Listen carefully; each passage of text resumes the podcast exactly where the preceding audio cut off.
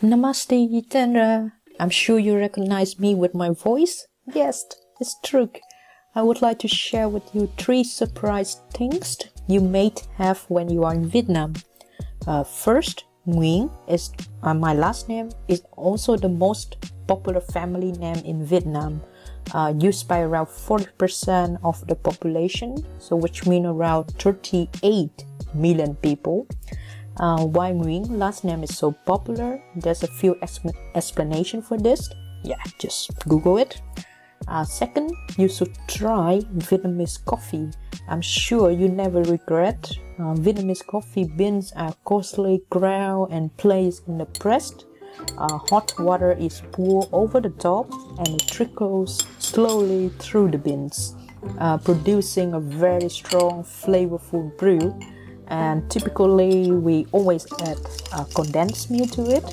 Uh, it's make completely different flavor um, and better than the uh, the black coffee for sure. Yeah.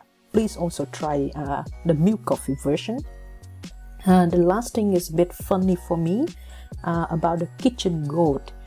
We call it tawang or Zao Jun in chinese. And this is the domestic god protecting the family uh, there's the three kitchen goats uh, in every house, in every Vietnamese house. You can see a little house on top of the kitchen.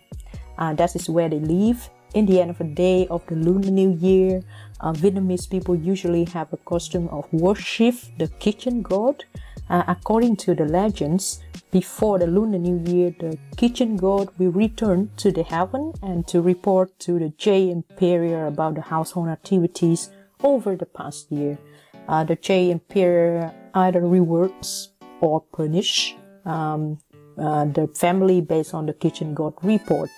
So that's why we need to treat them very nicely, feed them uh, the food every day.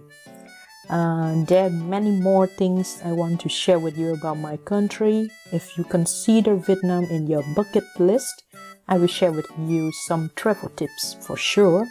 Uh, it's time for me to say goodbye to you. You are the true professional and warm colleague.